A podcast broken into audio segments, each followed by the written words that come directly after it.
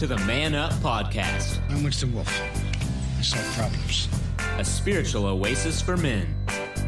We're not pastors, just regular guys. Put that coffee down. Coffee's for closers only. So, for the uncommon man, created by equally uncommon men, this is Man Up. And welcome everybody. This is Man Up Spiritual Oasis for Men podcast number 228. Hard to believe. And we're glad you're here. And where is here? Here is Sugarland, Texas. So grab globe, spin it around, bang! Not sure where you ended up, but spin it around, find Texas, southeast side of Texas is Houston, southwest side of Houston is Sugarland, and that's where we're at. And I want to thank you, everybody, for the uh, continued donations and support. Goes a long way to help uh, the ministry. You know, we're not pastors, we're just regular guys, and each of us are on our own spiritual journey.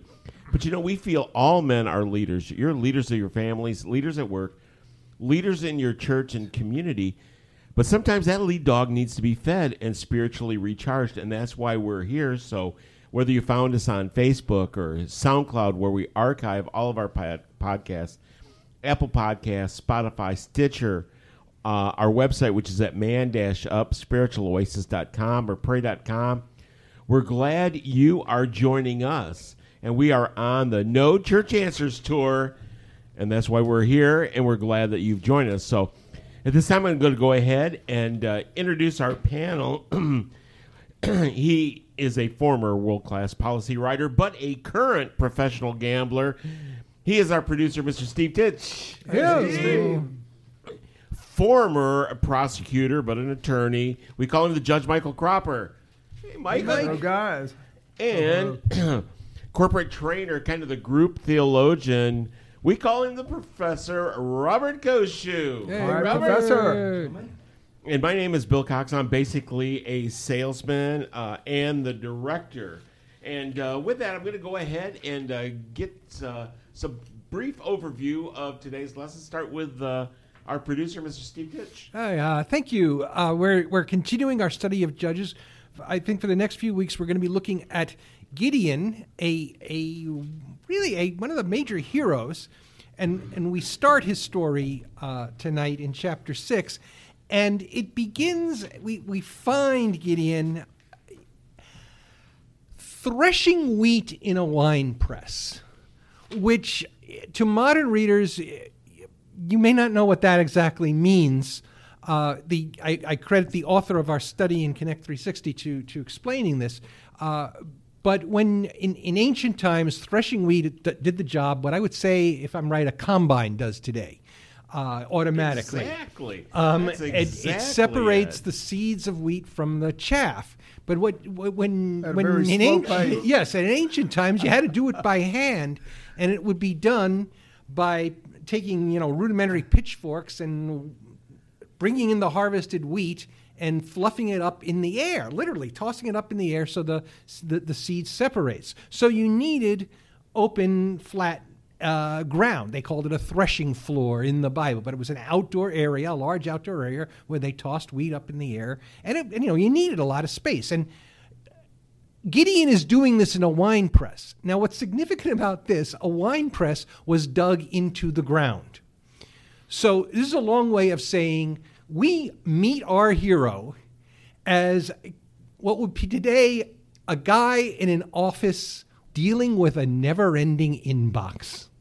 This is this is a Sisyphean, Sisyphean uh, thing, pushing the rock up the hill and having it fall. You cannot effectively. He is in a cubicle. Yes, you cannot really effectively thresh wheat in a wine press. You, you know, there's no way to toss it up. It makes you know you, you, you're it's a it's an exercise in futility, which I think, as much as it, it colors the story, is also symbolic, and that's where I'll leave my intro because we're going to get into a, an interesting story about about what happens to Gideon in all this.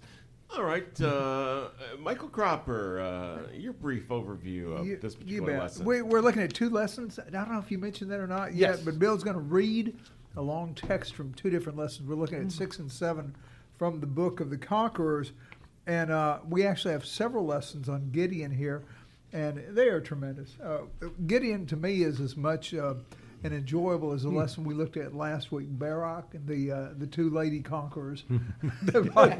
Oh, man. No, no, Okay, there's the man up reading of that story right there. no, no thank you to jail. No thank you.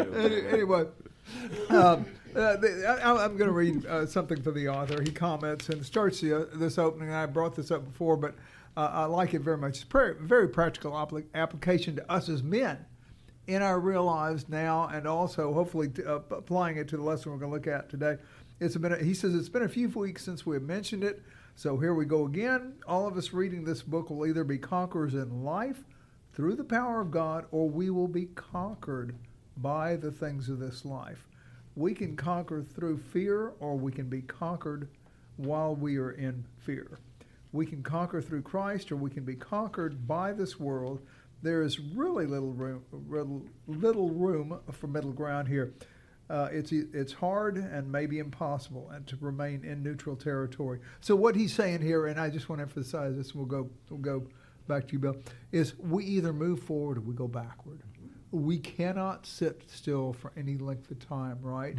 Well, the world start, turns. Start digressing. But, Well, so you that's it. stand. If you're That's it. standing there, you're going behind because the world's turning. And and right now, yes, what Steve just shared with you about Gideon working in a wine press, the author points out this. So the scripture that look at first seemed to tell us a little bit about him that he's working in the wine press in fear because of the Amalekites, Amalekites and the uh, uh, Midianites.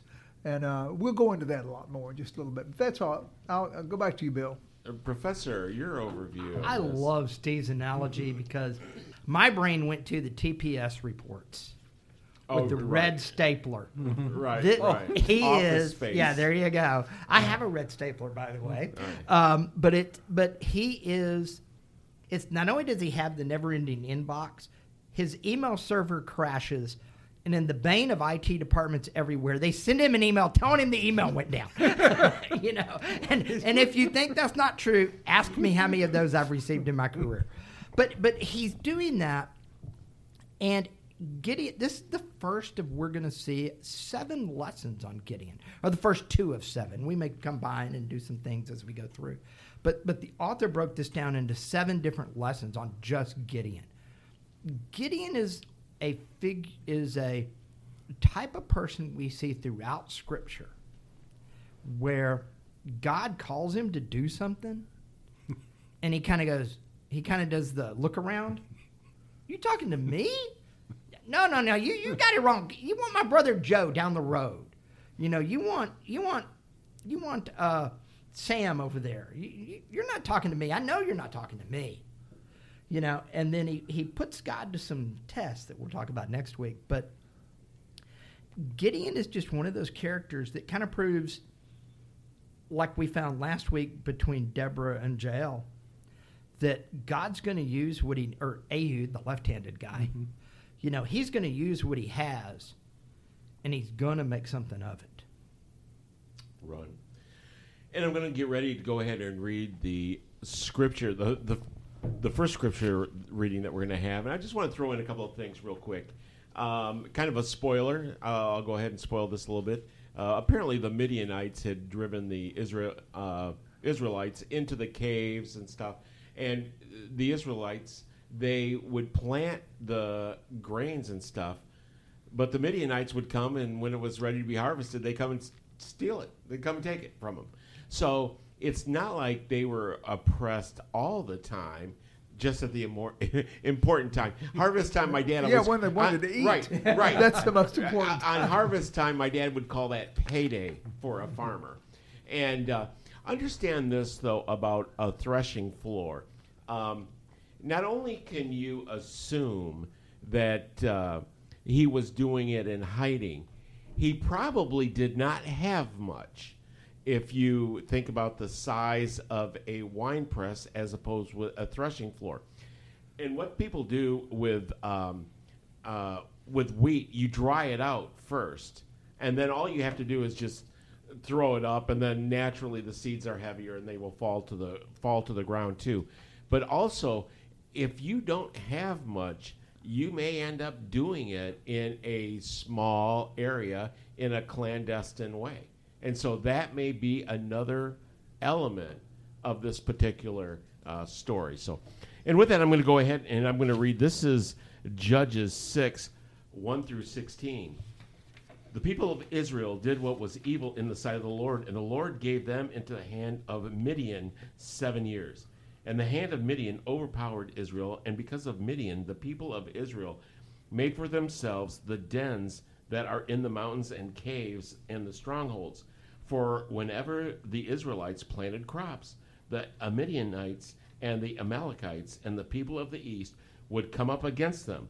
They would encamp against them and devour the produce of the land as far as Gaza and leave no sustenance in Israel and no sheep or ox or donkey. They would come up with their livestock and their tents. They would come like locusts in number.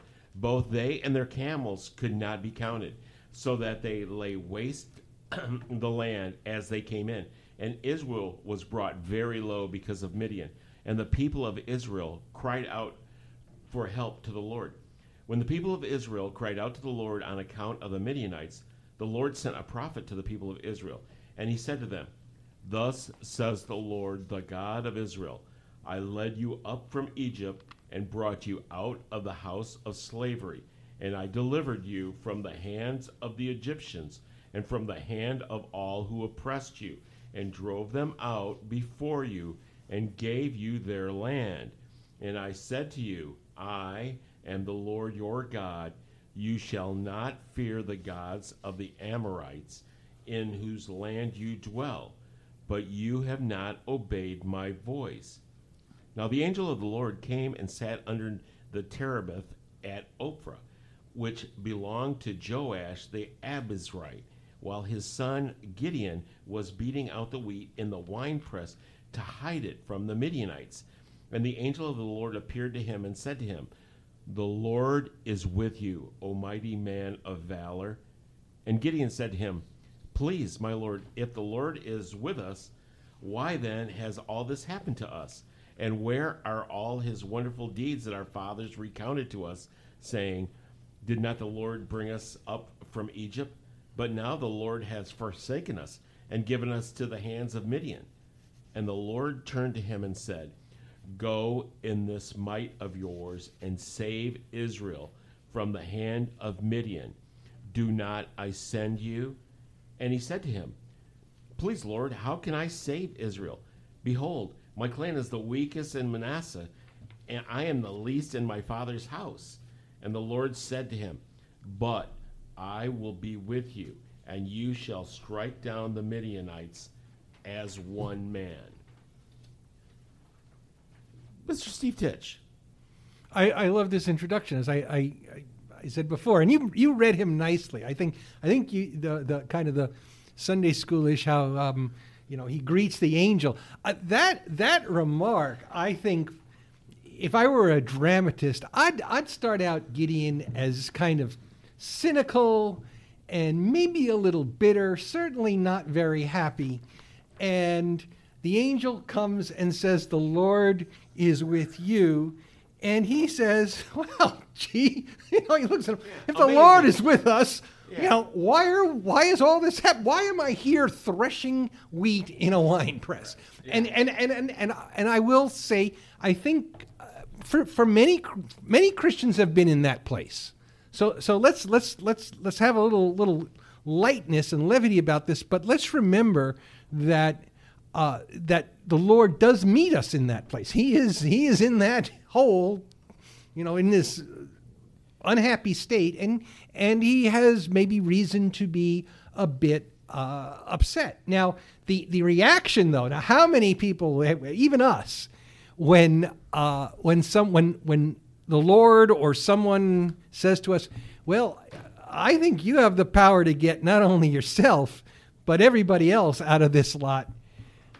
Suddenly, oh well, I think I'll go back to threshing or go, as you said, go see go see my, my brother Joe about Yeah, that. yeah. And, and and and kind of he he compl- he's we have a guy who might be complaining a lot, but he doesn't quite want to do anything I got about my it. TPS reports to file. Yeah. Okay. I okay. think- My my life is crap, and all my friends' life are crap, and yet I'm supposed to be the one that leads us all out of it. Mm-hmm. I, th- I think you see something a little earlier in this. Mm-hmm. Why would the Lord send a prophet before the actual judge? This is an That is a introduction good into it, and I know you all mm-hmm. read this.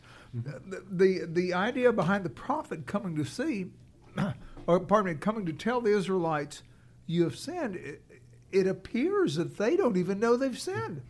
Well, we they don't think it's their fault, week. right? Yes. And that's why it, that's why Gideon, when the angel comes to him and says, "Oh, mighty man of valor," he's Mm-hmm. he is obviously a godly man, or he thinks and knows about God tremendously. Mm-hmm. And he's thinking they're hashing around in his mind while he's while he's breaking up the wheat and the shafts and everything, and you can just see him fuming, going, "Where is this God of my fathers? Where is this?" And it's only been happening for seven years. It's not like it's been eighty or forty years have been in captivity. It's been seven years. So he's going, "Where is this God?" And the angel shows up. And he must be uh, been thinking about it at the moment the angel showed up. But, but the point is, is he's suggesting he's making the comment that seems to fit, and that's simply the Israelites don't realize they're straying away from God is what's fumed him, what has made him They, mad. they don't make the released- connection. I Yeah, don't. I don't, they don't think make they the make the connection. I, I think Uh-huh. they think we had bad crops. Let's do the Baal thing because you know everybody else does that and their crops were fine, but ours failed. You know, never mind we're plowing on the bad rocks, but you know, let, let's Mm-hmm. let's let's do the Baal thing because you know maybe that'll help because that's the god of fertility. And then oh, it didn't work. I'll get the Asherah pole, put that up. Mm-hmm. Let, let's try that too. They they didn't understand that when God told them, Have no other gods before me, I am a jealous God, they didn't equate that with He is God, period, end of discussion. They said, Oh, He's the first God, but we can have all these others. I, I think there was some, and, and I think this is something we see in Christianity today. We see a lot of rationalization of things. You know, oh, it's it's okay because because you know if I There are a lot of gods. out, Yes, yeah, yeah I agree, Robert. yeah, absolutely. That, that we and see that's a fine. lot of this rationalization kind Yeah. of stuff. You know, oh, it, it, it, it's okay because you know that that that made us feel better, so we'll do it that way. But there comes a point in time when a man breaks, Oh, and and obviously, and uh, what you may not understand about uh, threshing wheat is it's monotonous, but it's cardio as well. so he was probably a fairly fairly young man at this time, in fairly good shape too. But Yep. the repetition of having these people show up like locusts right around the time harvest time. Understand this. They planted the wheat was planted. There's no reason for the other the Midianites and all the rest of those people to be around there until it gets tall and golden and the heads are out about ripe and then all of a sudden here they come like locusts. Well, and- and, and- imagine I, I, how fuming you would be. Not again. Not again. Well, and and not only that, but uh, I heard one com- I read one commentator compared him to a Bedouin tribe, that they basically rode in on the camels, right. sweeped up everything. I think the locust analogy that you is really It is good. It's very good. because they they come in, they sweep, they sweep through, and there ain't nothing left. Right. That, You know? that, that I think that prophet, the unnamed prophet, is a direct callback to Deuteronomy 28, Oh, where yeah. where it's a it's a long chapter uh, which deals with the blessings of that come from obedience and the curses that come from disobedience, and among those curses is locusts devouring Your the crop. Now that could crop. be that could be literal locusts, or could be tribes of tribes of bandits and Midianites just stealing it. But but question again, that's it. that's set, setting up what what's going on here. Well, and and angel, angel of the Lord here actually means theophany. Yeah, This is- here's, here's this I, is I know this. Is, I probably love a- your topics. about This is probably a pre-incarnate view of Christ, kind of like when we did uh, the. Daniel. the Daniel, the In three the- in the- in the furnace. three guys The fourth- in the furnace, and the then all of a sudden you got man a in the fourth one. furnace. Yeah, this is that same guy showing up. you know, the angel of the when the angel of the Lord shows up in that term, that is Mm-hmm. big. in bodily form. That's big deal. Mm-hmm. Absolutely. Oh yeah, that's big deal. And we When are going to get that. back to that big deal once we get back from this break. This is Man Up Podcast number 228. We will be right back. This is Bill Cox, director of Man Up Spiritual Oasis for Men. We're not pastors, just regular guys. Thanking you, our listeners, for making us one of the fastest growing podcasts in the Christian space. We are proud to announce that the regular guys have earned a video slot on Preach the Word TV network, a Christian video streaming application with more than 50 million downloads worldwide. To finance our video production, we have launched a GoFundMe page to raise funds for our studio space and production team. Our program will be available on Roku, Amazon Fire, and Apple TV. It will also air locally in Atlanta on Saturday mornings on WYGA channel 16.5. To make a tax deductible contribution and learn more details, please look us up on GoFundMe.com under Man Up Spiritual Oasis for Men or donate directly through PayPal at donate at manupmedia.org. Thank you so much for your support. And now back to the fellas of Man Up.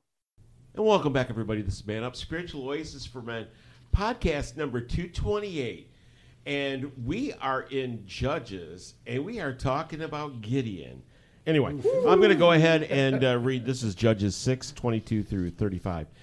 Then Gideon perceived that he was the angel of the Lord, and Gideon said, Alas, O Lord God, for now I have seen the angel of the Lord face to face. But the Lord said to him, Peace be to you. Do not fear. You shall not die. Then Gideon built an altar there to the Lord and called it, The Lord is Peace. To this day, it stands at Ophrah, which belongs to the Abiezrites. Oprah? Yes.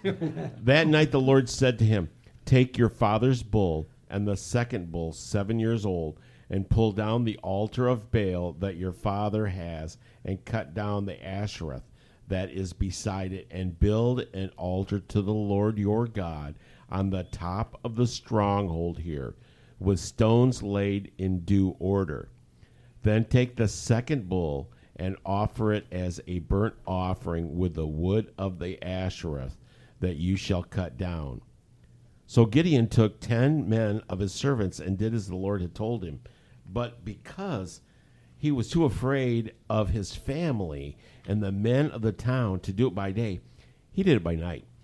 When the men of the town rose early in the morning, behold, the altar of Baal was broken down, and the Asherah beside it was cut down, and the second bull was offered on the altar that had been built. And they said to one another, Who has done this thing? And after they searched and inquired, they said, Gideon, the son of Joash, has done this thing. Then the men of the town said to Joash, Bring out your son, that he may die, for he has broken down the altar of Baal and cut down the Asherahs besides it. But Joash said to all who stood against him, Will you contend for Baal, or will you sh- save him? Whoever contends for him shall be put to death by morning. If he is a god, let him contend for himself, because his altar has been broken down. Therefore, on that day, Gideon was called Jerubbaal, that is to say, let Baal contend against him, because he broke down his altar. Now all the Midianites and Amalekites and the people of the east came together, and they crossed the Jordan and encamped in the valley of Jezreel. But the Spirit of the Lord clothed Gideon, and he sounded the trumpet, and the Abiezrites were called out to follow him. And he sent messengers throughout all Manasseh, and they too were called out to follow him. And he sent messengers to Asher, Zebulun, Naphtali, and they went up to meet them. It's, it's interesting because now we got about four to six tribes. Before we've always had one or 2 in the other judges. Now we're getting four to six. So we're seeing the confederation of judges kind of grow here. Has it moved? The the other mm-hmm. thing that's interesting, in between the passage we Yes. read and this passage, Gideon does what a lot, and, and this is why I want to bring it up. Gideon does what a lot of guys do. He does what we talked about. Uh, And he says, Show me a sign. And the angel says, Build an altar, put bread and food on it. So he builds an altar, puts bread and food on it. Fire comes up and disintegrates the meat. Now, I cook a lot.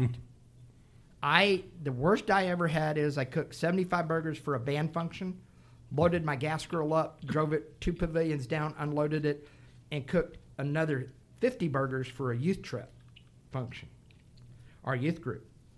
About halfway through that 50, I had the grease fire to build all grease fires. I destroyed a gas grill. It got so hot. It destroyed my grill. It didn't consume my meat. It mm-hmm. was charcoal briquettes that mm-hmm. came off, but it didn't consume the meat. So Gideon asked for a sign in between what we're doing because eh, prove to me you're God, and God t- and the angel tells him what to do. there, there's so much to, okay, to, to unpack here. This is this is because so much stuff. ha- I mean, he gets the sign. Right? He asks for one. He gets it. He gets it. Which always always is a little dicey thing to do. But uh, he he comes out realizing, hey, this is the real thing. But then he catches fire. Like you, you mentioned the guy who had enough. We talked about that a couple of weeks ago with Ehud, the guy who finally just got his sword out. Exactly. And and and again, this this while it's it's it's not it's in it's not like it's not a violence against a person. It is it is a terribly transgressive act that he does. The He- Boston Tea Party. Yes, he goes and he goes and breaks down these these altars and and Asherah poles. Um, now, what I found also interesting is that the the Midianites are not around. He goes around the neighborhood of supposed monotheistic tribes of, of, of the of the Jews here, of the Hebrews, of the right. of the people of Moses, and goes down and pulls down, destroys all these altars to other gods. And he his first worry is what those guys are going to say. And and you wonder how and I'm gonna I'm gonna let the discussion go from there. But he really he really knew he was gonna rock the boat so much so that that even though he was supposed to during the during do it during the day, he did it at night. But that's because he feared his own family, not not the Midianites, it- it but was- the but his own people. It was the one in his town that his dad put up. yes, yes. you know, which is it, which I find interesting because this is, you know, this this is almost, you know, he could he could almost throw it out on teenage rebellion in today's world. Yeah. You know, that oh, I'm rebelling against my parents, but but he really does. And what I find even more interesting is his dad had put it up. Mm-hmm. He tears it down. All the men from the village come and figure out who did it mm-hmm. somehow, and we don't figure out how they knew because he did it at night. So, mm-hmm. You know, how did anybody know who did it? Probably a small town. Hmm. After a while, Yeah, everybody's going to everybody figure kinda figured it Every- out. and especially if he used friends. Mm-hmm. Yeah. He had friends helping. But, well, but, you know, they saw him or something. but but what was more I- interesting to me is the dad that put it up says, "No, I'm not going to give him to you because you're going to mm-hmm. kill him." You know that dad took up for him. Right. in this, and this is the dad that put this up. So you wonder if his he explained everything to his dad and said, mm-hmm. "Dad, you know, I was in the, I was in the wine, you know, I was down in that wine press threshing my wheat, and this guy showed up, mm-hmm. and he told me I was going to deliver us." Well, you got to think though, if they had been oppressed for seven years, and Gideon was old enough to be working in the wine press, mm-hmm. his dad probably remembered the good old days too, and so as his rebellious son is uh, finding his oats and uh, questioning things, I have no doubt that the father was instrumental in shaping his um, opinions. Well, he knows all about the Lord, as I mentioned earlier. Right. Gideon is quite aware of the Lord. He was raised about the God who delivered them out of Egypt, and he knew about their history. And he asked the angel right off, "Where are you? And where is right. God?" So when he, he tore down the Asherah pole and he destroyed the Baal altar, he also built an altar to God, which they saw Mm-hmm. Right. and he offered a bull on that altar. And and what you're saying, I don't know that his dad was ever really committed to those altars, but I guess he did if he built them. But he turned around and he got the Spirit of the Lord with him also. It said the Spirit of the Lord came over Gideon when he did this. So Robert read a passage that was missing that's very important, or that's not in our lessons, and that's simply that when Gideon presented a sacrifice to the angel, it burnt up. It was disintegrated with fire, and you saw that back with Moses. You saw that with Elijah. And and that only happens when God is making a big statement, like you said, Robert. So when he went forward, and the angel came to him again and says, "It's time to get started." He says, "Okay, I'm going to go. Uh, It might be at night, but I'm going to go." So he went and did that. But the the point is, when his father came out and he saw that he'd offered a bull and a sacrifice to the to Jehovah, something in him stirred, and we don't we don't know exactly. I, I, but I like that. the story. I like being a dad. I like the story uh, because there, sometimes it comes in your own your own children inspire children, you, especially and boys. and and stand up for something you know is right. And you either at some way along the way because you got older, you know, we'll do our Baal thing because of the because of the drought or something. We were, you know, we talked about this. We compromised, we rationalized, and you know, it's suddenly the the kid in the family who says, "Dad, this is not right," or "I've got to go out and do this. I've got to," you know, I even if they disagree with you or you, I've got to go out and do this, and they don't just whine about it like so many kids do. They go out and do it. They go out on that mission trip. They mm-hmm. they they go out and choose a career in something they are passionate about. That that you know, and, and suddenly you look at yourself and say, "Gee, he's really doing what I should have done long ago." And you know, he call he does kind of almost prefigures Elijah in this and saying, "Well, if this is a big offense to ba- Baal." Let Baal deal with him. exactly. It sounds like something. I- And I'm let's just- see I'm what just gonna- happens. I'm just And gonna say, at some point, we're going to talk about a, that, that, that Elijah and the prophets of Baal story because that's one of my all-time favorite Bible stories, and I've got a great, great stuff to go with that. But but yeah, it, it- but it's it's one of those deals where too. I think, I- think this was somewhat testing the water. And that's mm-hmm. part of the reason you did it at night because and and let, let's go back a little bit. Let's rewind. So the angel of the lord appears to him and says mighty warrior and he's going me the guy threshing the okay whatever. Well if you want me to do this i'm gonna need a sign. So he wants to test the water. He did in, in training we call this doing a pilot program. He wants to see how this is going to go. And so what does he do? He goes in out to his town tears down the altar of Baal and the Asherah pole and kind of sees what happens. You know, because because because if you think about it, to do this, so the Midianites evidently weren't strong enough, so they had to have the Amorites and a few others help them.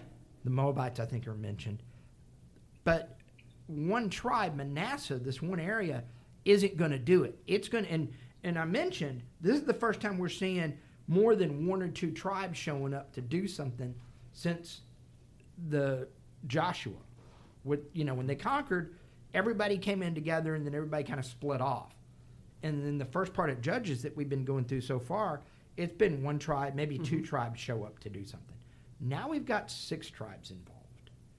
And so he's kind of testing the waters a little bit, maybe, you know, to see how, ha, ha, all right, if, if, if we're going to do this, how's this going to get, am I going to have to, you know, it's one thing to go fight the Midianites, mm-hmm.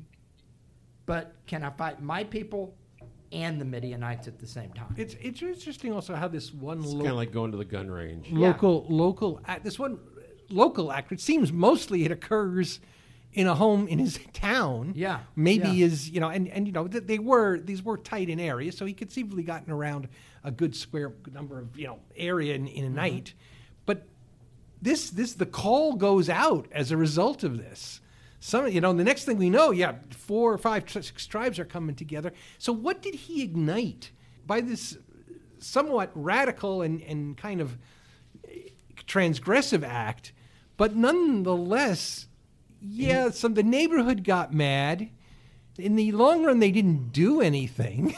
they and and he's almost yeah. How many how many people were secretly waiting for this? That's exactly what I was going to say. I was going to say that he did something that so many other people wanted to do, but nobody would do it. so once he finally did it, he and he was thinking, "Wow, I'm being civil. I'm being a bad boy. this is civil disobedience." And he tears it down, and really nothing happens to him. then he realizes, you know what? There's probably a lot of people around here that feel the way I do.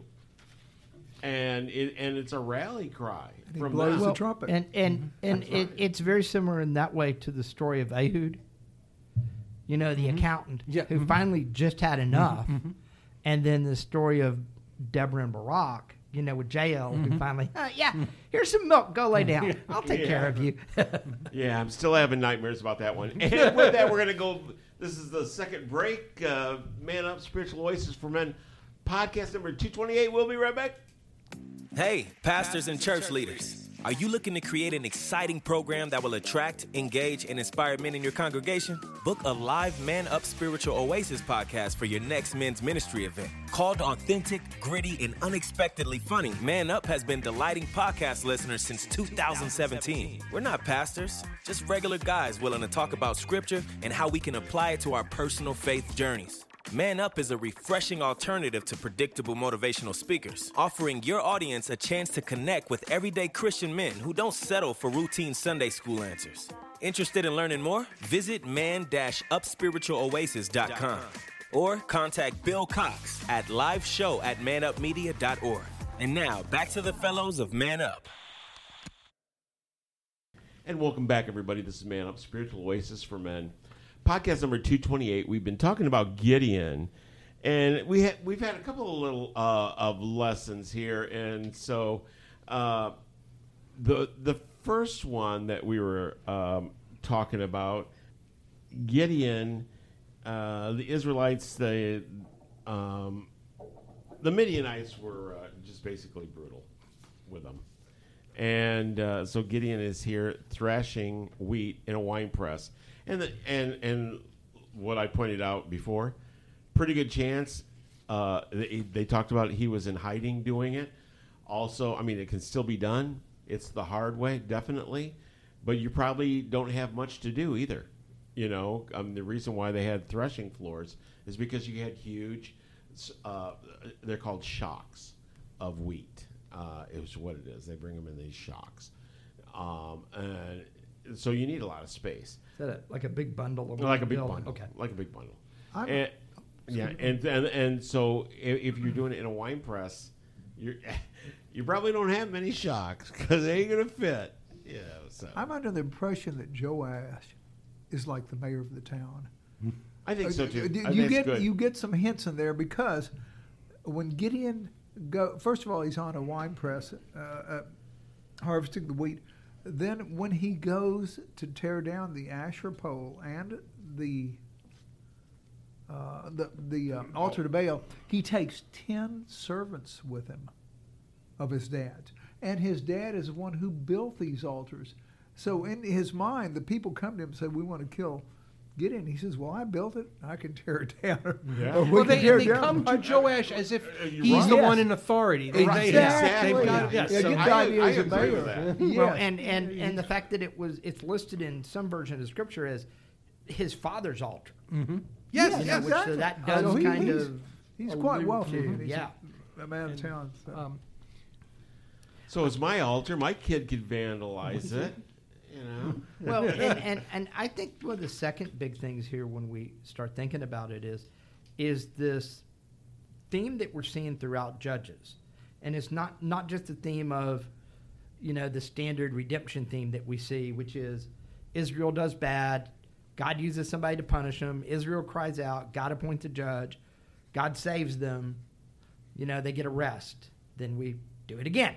Um, but it's the theme that seems to be in my mind a theme that runs not only through judges but really through scripture but is really apparent in this first set of judges you know we get ehud the accountant the left-handed guy they are not known for being warriors just saying you know they're they're they're the supply clerks and supply is important in the armed forces right bill but you don't want them fighting That's right.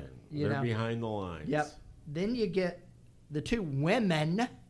Actually, you get the you get the interim story where we get our peak of the Philistines, where the guy uses an ox goad, which is not a real weapon, but hey, whatever works. And then you get the story of the two women that take out the guy, the bad guy. and now we've got another guy who, yeah, his dad's the mayor of the town, but it ain't much of a town, and they ain't much if they're hiding in the caves to That- thresh there their you wheat. are. There you are. That you is know, a fact. you know, and and because a lot of times we get this idea of Gideon being this mighty warrior for God. If you Mm-hmm. if you if you watch your Bible Sunday school days, Mm-hmm. you know, the mighty warrior for God. No, he's the doubting Thomas of the day. Because we'll see next week he's going to ask for multiple signs. Yeah. Even after all this, it, it wears off. yeah, yeah, you know, but it but it's it's God uses who God chooses to use. And I think mm-hmm. God's sovereign plan is something that I, I I think we think we have a lot more control than we think we do. And I think that's one of the hubris of us that we think we have a ton of control over every little thing. And in reality, there are very, very few things in life that we have total control over. Well, I think one thing that these we can uh, influence it, but we don't have control. these lessons have uh, the man uh, lesson from these is that the, there's a time for action, of course, and each of these, and we've kind of focused on the fact there was a time for action, but also when you read between the lines, there comes a certain point of time that each of these people were just fed up with it. They were not willing to live with status quo anymore. And everybody, particularly men, have certain things that they will not put up with. And there comes a certain point in time that a man has to take action. And uh, so some of these are fairly dramatic. But as we apply them to our lives, maybe if we pay attention to life, how it's going, and we try to walk in faith a little bit more diligently, that we won't get fed up. We'll correct along the way instead of delaying that time for action and all of a sudden just blowing like a grenade. You know, also, I think what's also important is that God did not want his people where they were collectively. I did not think he really wanted to see someone like Gideon uh, th- literally threshing away. Uh, and and Yeah. the Lord, the Lord, if we want to, if we want to follow the the what theophany uh, line, it might have been Jesus himself or a, a, a an incarnation of the Son, the Son aspect of the Trinity. Trinity um, there to really give Gideon the encouragement to get out. Now, now, maybe right before the angel came along, some some religious advisor of the village or some some fellow member of his of his support group came along and he's there threshing and he says to him, "I can't stand it." How often have we heard? Well, you're the right, you're the, you're the place where the Lord wants you to be. Don't oh. always assume that. Don't always assume that. And and as I said at the beginning, the Lord reached out and and and was there and met him in his place. But yes, sometimes that time for action is in is is now. And now now again, I want to be careful because this is not a call to go slaughter your enemies, but the metaphor is there. If you're stuck somewhere, you the, you, the Lord may be looking for ways to get you out of it, and rather you know, and and look for look for the Lord up there at the the edge of the out- wine fi- press. fi- find out. Find out if you're stuck there because Mm-hmm. you're supposed to be getting out. Yes. Or are you stuck there because obviously the Israelis got stuck Mm-hmm. multiple times over during Judges, but every time they got stuck, someone was called to lead them out. Mm-hmm. You know. Are you going to be stuck Mm-hmm. and are you going to take it like a sore loser? or are you going to take that time to retool, to get better, and go out and, attack? And clearly, it took some risks. It And- did. He had a he, He had to go bust down. He, you know, and they were all ready to, to to kill him. And He came, he got support from probably the most unlikeliest person he might have expected. Oh, But- Dad? Yeah, but and, and, and here's the thing: you got to understand this. We as men, we're mere mortals. Sand is going through the hourglass mm-hmm. of time. We will not have this ability later on. As a matter of mm-hmm. fact, you may just get to the point to where man, my life, my health is so bad. It doesn't matter that the Midianites are suppressing us. I can't get up. I can't get out of this cave anyway.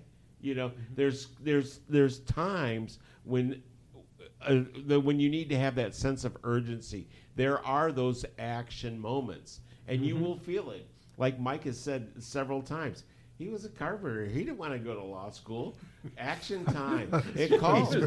he didn't. He didn't want to, but you know what? He did. It, and it happens, and it happens in in men's lives. And I really think that these particular lessons point that out. Pay attention. Be aware. There's a reason why that bugs you. There's a reason why. Maybe you are the one that is supposed to change it, not only for you, but for everybody else. Let me give you a, just a quick example. I, I hate to run along, just rerun off, but when I was a kid, I had four sisters. I had two older and I had two younger. When my sisters would have a problem with me, if I let one sister get away with it, I let four sisters get away with it. I got punished severely by my parents for the way I handled my sisters. Why? Because I wrestled them. punished them. if they did something to me, I punished them. So not only did I cure one sister from doing it, mm-hmm. I cured four sisters from doing it. And in life, that's what you have to do. You define yourself by what you're willing to take and what you're not willing to take. Well, we're missing the whole point here. Oh. I don't think so. The, the real reason they're suffering from the Midianites is because of Abraham. Uh, Midian is a child of Abraham. That's You're right. You're right. actually- he had them. So it goes back hundreds of years. It years. does. Right, That's guys? true. We're, we're discussing the present when we should be going pointing fingers way and back who into was, the past. And who was their their son-in-law? uh, Ishmael?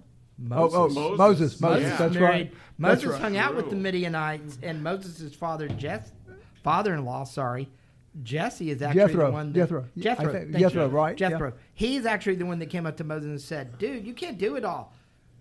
Get He's some men. very Get some help." You're right. Right. You're right. He's a very Right. intelligent guy. He was a priest Yeah. of the Midianites. Yes. Anyway, uh, interesting thoughts. All right, we're coming down to the end of podcast number 228. Just want to uh, go around the room, get some uh, some takeaways from the fellas, and uh, start with Michael Cropper. You're Yeah, a good judge, points, and we're studying judges. You're yes, a judge. Yes, I'm telling you. A um, couple things right quick, uh, folks. Uh, when the angel of the Lord spoke to Gideon, and he knew for sure what he was supposed to do, uh, I- and and he did what many many people do. You can do one of two things. You either run from the issue or you face the issue. If you have fear, at least do the do the thing that the Lord has commanded you to do, even if you have fear. As Bill mentioned, I went to law school with fear and intrepidation. right, right. But I did it. And that's the point. And that's the Lord is trying to press you here. Gideon was fearful, but he did do it. And and folks, if nothing else, maybe you have courage and you don't have fear. That's great. When the Lord gives you an assignment to do, do it. If you have fear and the Lord gives you an assignment, you know what? Do it. It's still better than not getting it done. And uh, uh, uh, one other thing, are you are you stuck to grow in the Lord, or because you have sinned? Um, remember, the Lord is forgiving. The Lord is forgiving of us and, and, and anything we might have done. If we have done something, and sometimes we, we talked about this last week, Robert mentioned it, Bill and Steve, and that's uh, paralysis by analysis. Sometimes, if we think we have sinned, we let that affect going forward in life. we say, "Oh, Lord can never forgive me for this." The Lord can never. I did something so wrong that that He's never going to forgive me, and we dwell on that, and it and it stumps us, and it stops us, and we stop in our tracks, folks. Don't let don't let that happen to you. The Lord says He will forgive you of every sin, and He will do that, folks. So don't let that. Uh, stand in your way. The sooner you go to him and ask him to forgive you if you've done something that you really really believe is terrible, ask Him to forgive you and then ask for His direction to go from there. Bill? Excellent. Uh, Professor Koshu, takeaways from that, you. That was interesting. I hadn't thought of that, Mike, about the paralysis by analysis on sin. Um, really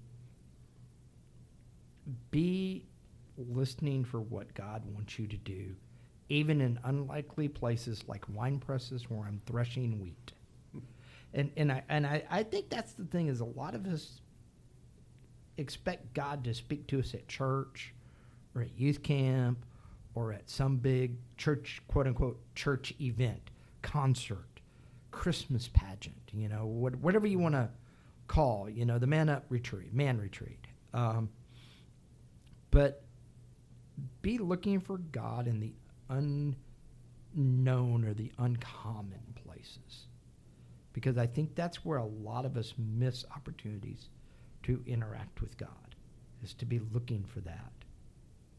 Excellent. Producer Steve Titch. You talked about courage or fearlessness. Actually, the, the two are often conflated. Fear, courage, I think the really the correct definition is action despite fear. Uh, it doesn't necessarily mean you're you're you're you're just you're just acting because you're passionate or you're convicted about it and you and you're uh, you're doing it in spite of what you fear and you could be you could you know your own death could be the consequences but you go ahead and do it anyway because you believe it's the right thing to do we have that uh, in um, in this this this illustration here and it all turns out it, it all turns on a dime for Gideon. That's the thing. I mean, it turns out he has an ally in his father who he didn't he didn't think he did. He did, he had support from areas he had discounted, uh, and the next thing you know, he's turned this this this these acts of, you know, of rebellion you could call them. These acts of, of in some places anger or or certainly there's an intention is an intent there's there's an intent behind it because as you said he does re he does build altars to God on top of the the the author uh, the destroyed altars to Baal. Um, but it's like, in in many ways, I wonder if people woke up and said, "Hey, gee, nothing happened." you know, you know, it's like I, I, was thinking of this. It might be something as drastic as your your your son getting really irritated with the amount of time you spend on the internet, and you know, throw going through the house and throwing out all your modems, and you get mad. Well, what do you do that for? But a day later, you find out, gee, you know it's a little better here. Yeah. Now, now again, I, I'm being half facetious, but I think this is the case here. Nothing happened. Leave it to Baal. Let's see if Baal does anything about this. And you know, you combine that to what they've heard from with the prophet and what they've been brought up to believe, and they realize, gee, we we we lost our way here. Right, and in a way, to me, it, it kind of reminds me of Wizard of Oz. Mm. They finally pulled the curtain back, and there's nothing there. Mm-hmm. And uh, and it took all the courage, mm-hmm. all the courage, yes, courage, yeah, I want, I want courage, uh, to do it. But and when they finally do it, I have courage, grr. and uh, so we hope that you take that um, with you. Um, and the the final point that I wanted to make is this: your story your story of courage, it's a lifelong story. It's not one incident, it's many incidents that God leads you through. And with that, thank you so much for tuning in. This is Man Up Spiritual Oasis for Men. And once again, hey, thanks so much for the comments that, that people uh, uh, put on our Facebook page and stuff. We totally appreciate it. Uh, and the support uh, from everybody and our sponsors as well. So, on behalf of our producer, Mr. Steve Titch, Michael Cropper, Robert Koshu. My name is Bill Cox, and we're on this No Church Answers tour. So check out our uh, new YouTube channel, whether you found us on Facebook, SoundCloud, where we archive all of our podcasts, Apple Podcasts, Spotify, Stitcher, or Pray.com. If you have any questions or comments, you can go to our Facebook page or man-upspiritualoasis.com and post it there. And if you're still unable to attend a church, check out the Sugarland Baptist Church streaming service.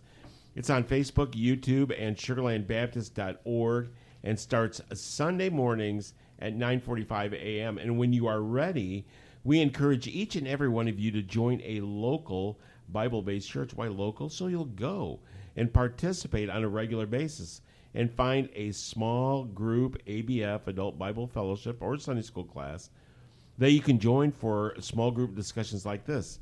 And find one that is men only. And if there is one, start one. This is Men Up. You've been listening to Man Up, You want answers. I want the truth. You can't handle the truth. dedicated to the uncommon man, created by equally uncommon men. If I were the man I was five years ago, I'd take a flamethrower to this place. You can contact us on Facebook under Man Dash Up.